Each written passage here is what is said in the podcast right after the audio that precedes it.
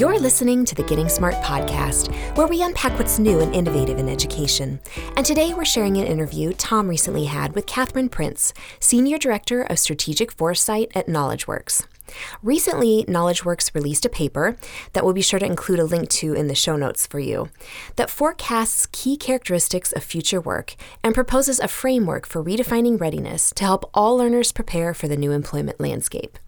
We've been publishing a lot about the importance of student readiness on the blog lately because we all know we're looking at a generation who will graduate and take jobs that don't even exist yet. So, how do we get them ready for this? Let's listen in as Tom and Katherine chat more about how, knowing that no one can actually predict the future, she and her colleagues are working to help education leaders make strategic decisions in the field based on informed predictions. Katherine Prince uh, from KnowledgeWorks, welcome to the podcast. Thank you. Katherine, you're the uh, Senior Director of Strategic Foresight. That, I think that's an unusual title in philanthropy. Why does uh, KnowledgeWorks have such a, a strong commitment to, to foresight and understanding the future? Um, we think that because um, foresight is in a really important capacity to bring to the field of education to help education stakeholders in various settings think more strategically about how changes in the external environment as well as longer term changes within the education sphere could impact our organizations and, and what we achieve for learners. So we came to Foresight ourselves at a point when we were a relatively young organization and wanted to guide a strategic planning effort. And from there, realized the value of using forecasts to inform our the field's thinking about not just what's possible or plausible for the future, but what we might actually want to create. So we, we use this work very much to help inform people's thinking about how they want to be active agents of change and creating the future. How does one prepare for a, a career as a, a, futurist? You and your colleague uh, Jason Swanson have some formal training in this space, right? That's right. There are a few institutes of higher education in the US and around the world that specifically offer training in strategic foresight. So, Jason, for example, had a master's in the field from the University of Houston, and I came to it in a more haphazard way um, with a strategy and creative problem solving background first, and then um, was able to do a professional certificate there. Right. So a lot. People usually do a combination of formal education and and lived experience on the job. You know, I'm a, an old energy finance guy, and this uh, scenario planning and the like really did originate with uh, in the oil business, and I guess Royal Dutch Shell was n- known for many years for scenario planning. Is that at least one version of the origin story?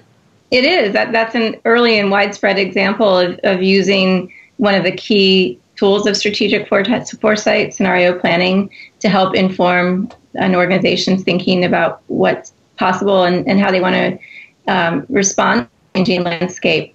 And now there are kind of multiple approaches to strategic to um, scenario planning as well as other techniques that people bring into play when doing this kind of work. Is is it fair to say that um, that it's getting harder to be a, a futurist? Our our friend um, Nassim Nicholas Taleb would say there's more and more of these black swan events, things completely outside of our forecast envelope, and that seems to be true in the weather and the price of gas and the, our politics and technology. Do, do you get that sense? I do. I mean, even just the other day, my neighbor was make, making a similar observation to me about in the world of politics. That I really do um, think that the world is getting more complex, and it's making it harder for all of us to see patterns um, or to anticipate the rate at right. which change will occur. Um, you know, we definitely think a lot about in our, our work about um, the exponential rate of change that's been emerging and um, have had to ask ourselves questions as we frame out our projects, you know, in terms of how often do we do what kind of work. Um, so some of it we think about not just in terms of forecasting content, although of course that's possible. That's part of it. We're wanting to help people see kind of multiple possible futures when we look at any particular topic or do a general education forecast. But we're also help trying to help the field kind of build its capacity for thinking about navigating change, um, knowing that we're all seeing different rates of change and that nobody's nobody um, is going to anticipate everything, and you know, we're really trying to help people consider my, what might happen in order to make more informed st- strategic decisions, knowing that nobody can predict the future, especially not in such turbulent times. Well, let's talk about what's happening. What, when you think about the the sort of new landscape out there, what are the uh, four or five drivers that, that you see impacting life on Earth? One of the biggest ones at this time is the rise of smart machines. Right.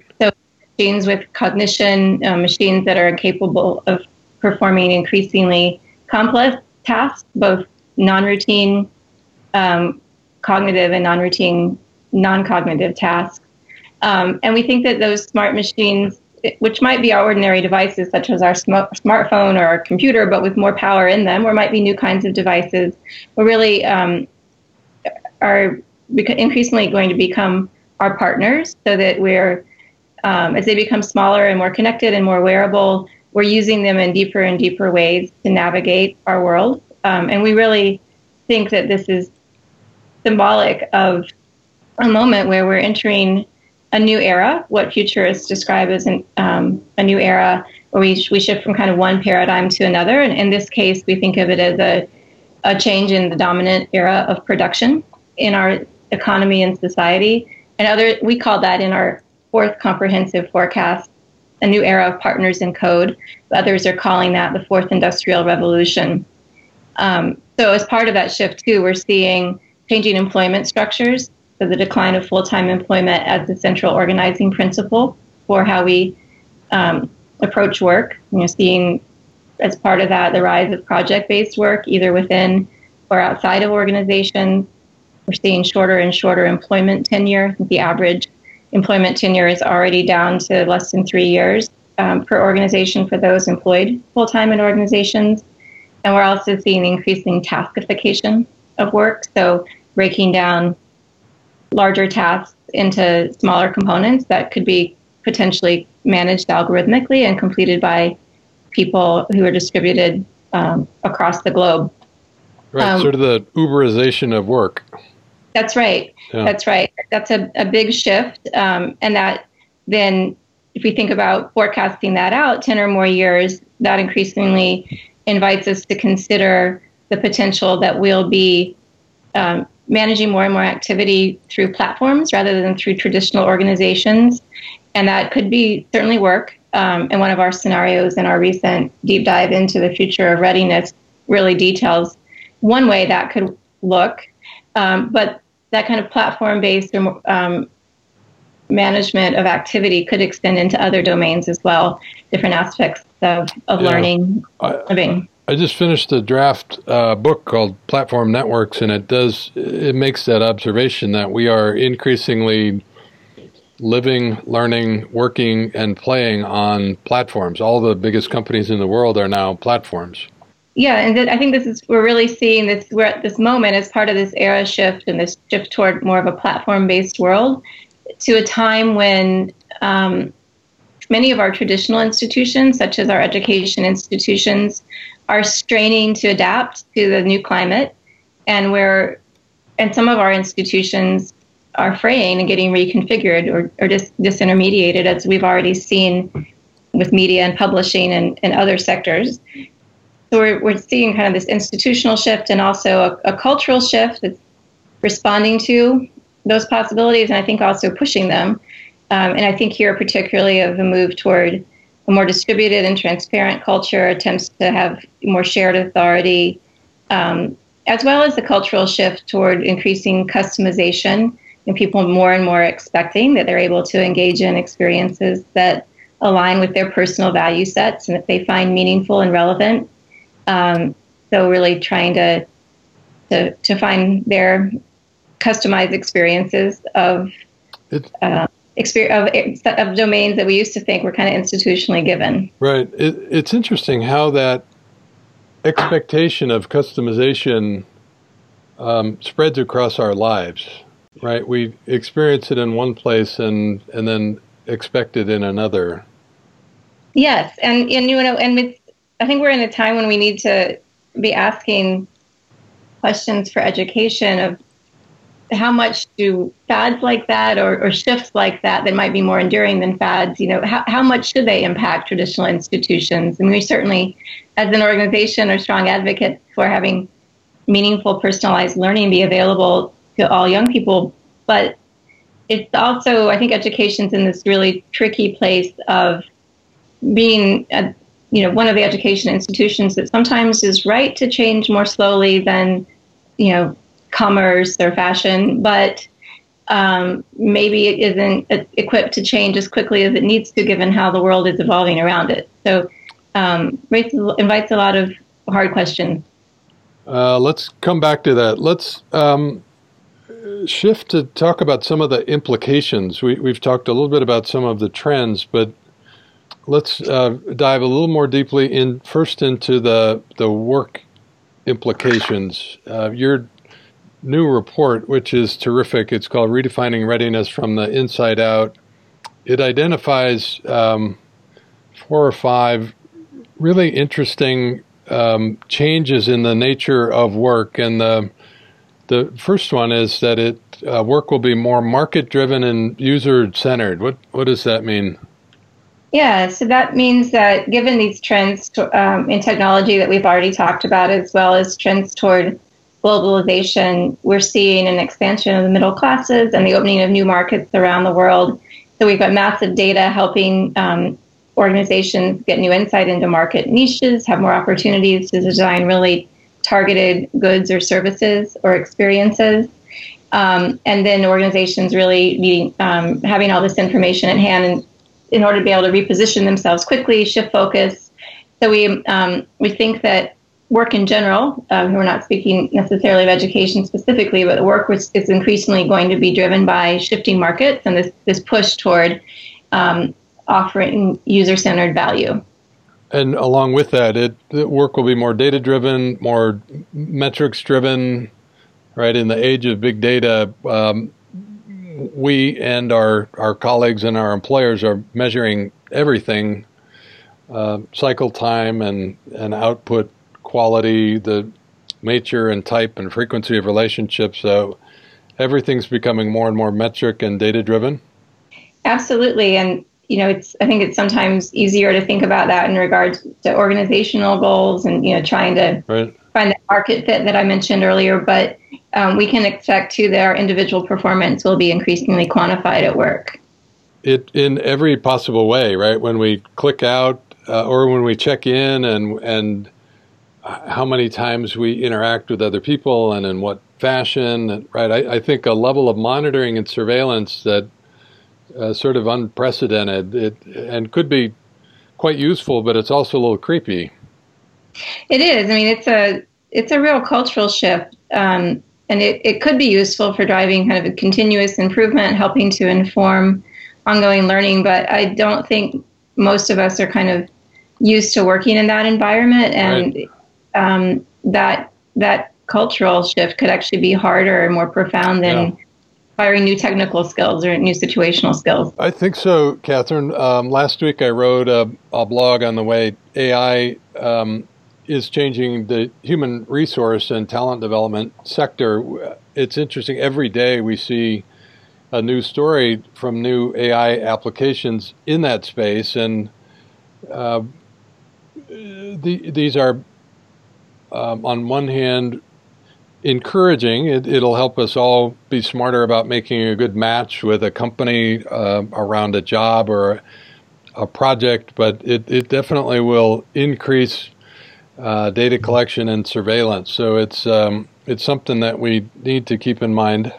Yeah, and I think it raises attention with one of the other future work, future work characteristics, which is that even as all this is happening, which I know I personally respond to as thinking, well, it's going to be less relationship based. Well, actually, we're also seeing that work is going to be need to be really grounded in relating. That um, you know, alongside that data, the the relationships are really going to help us also make those connections, determine success, work well toward goals. Um, you know, and we're we're seeing work be increasingly collaborative, collegial, team driven, and that that's we expect that to continue even as um, there's more data swirling around all of us, and some of the matching and the screening might be more automated.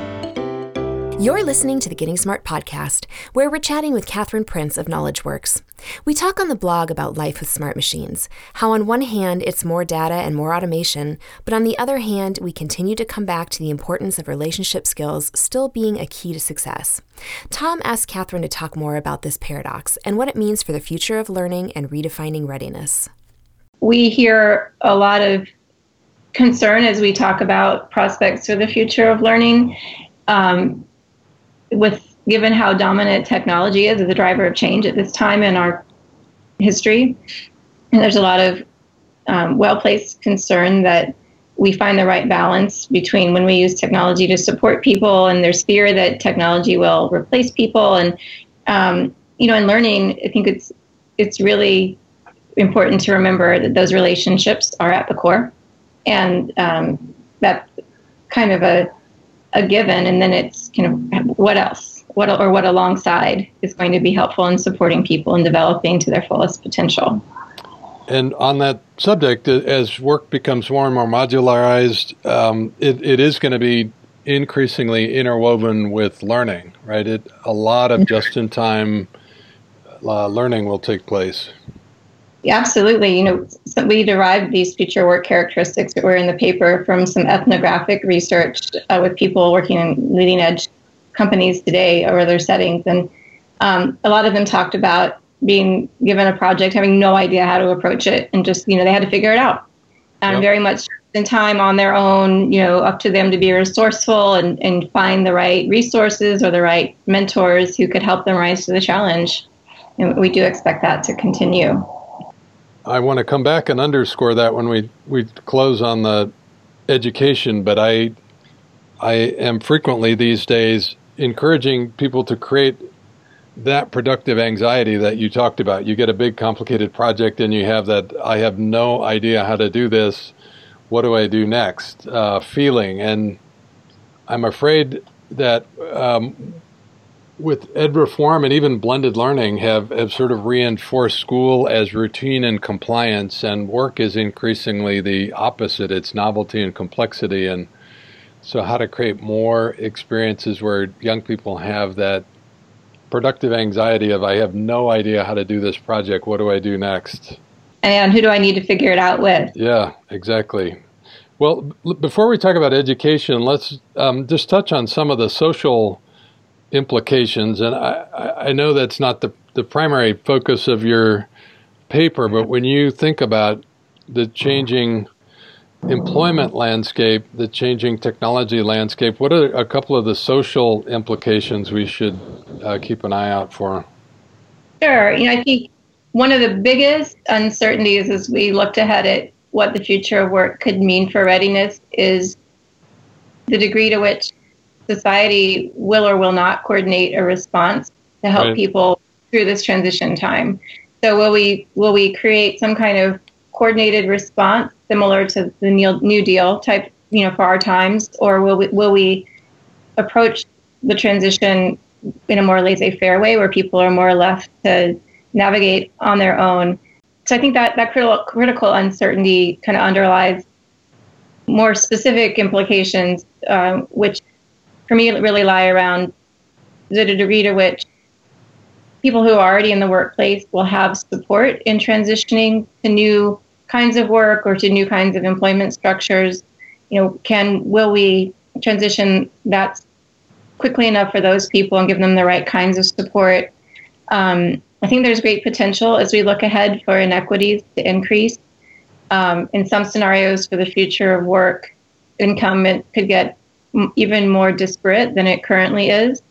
Um, we could see some scenarios to create such um, such demand for people to have just-in-time skills and just kind of scrape by. You know, uh, in, in maybe the most more extreme versions of kind of working the platforms in a highly automated situation. That we could even see things like higher education become more elite in, instead of more accessible, which so many have been working toward of late, um, you know, we could see that it's just not possible for as many people to afford either the time or the money to invest in higher education. So that could create kind of further um, socioeconomic stratification. Um, I think there are some positive implications as well, whether or not we see significant technological displacement. Um, it's possible, even in a high technological displacement world, that if we have enough support for people, things like universal basic income or other kind of social supports that give people a buffer against that dislocation, that we could see the potential for people to work in work in more meaningful ways to, to make productive contributions to society, even if they're not work as we define it today, that are aligned with their interests and passions. In a lower displacement scenario, we could see potentially greater career mobility um, so that people are, are having more satisfying career growth over their lifetimes. You know, so I think it's it's kind of easy for me to see some of the negative implications of the changing nature of work, but important to consider too that even in scenarios that look really different from how work functions in and supports our lives today, um, there could be bright spots.